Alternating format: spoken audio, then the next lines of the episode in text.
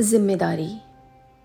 समय भले ही बीत जाए, हमारी जिम्मेदारियां नहीं बदलती, बस उन्हें समझना होता है। हर सुबह हंगामा होता था। 3 वर्ष की शुचि को स्कूल भेजना एक युद्ध के समान था। उसके माता पिता नौकरी पर निकल जाते थे, घर में रह जाते थे दादा और दादी।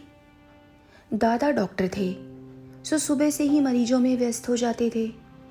बेचारी दादी किसी तरह शुचि को तैयार करके स्कूल भेजा करती थी। समय बीतता गया, शुचि बड़ी होने लगी और दादी बूढ़ी।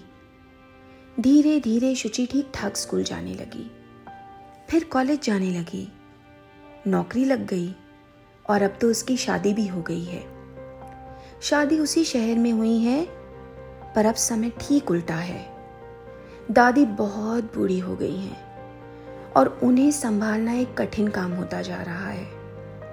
शुचि रोज सुबह आती है, उन्हें तैयार करके काम पर निकल जाती है, फिर अपने घर जाकर घर पे सब संभालती है, फिर वापस आकर दादी को संभालती है और फिर अपने घर जाती है। शुचि के पति ने एक दिन उससे पूछा, तुम रोज अपने मायके क्यों जाती हो? वहां एक नौकरानी रख दो, नौकरानी सब संभाल लेगी।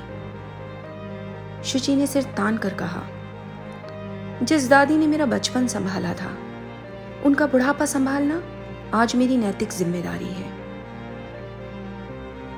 हम में से कितने लोग अपनी नैतिक जिम्मेदारियां निभाते हैं, उन्हें पूरा करते हैं। एक बार अपने दिल पे हाथ रखें, अपने आप से ये प्रश्न करें। साभार, हिंदी विचार मंच।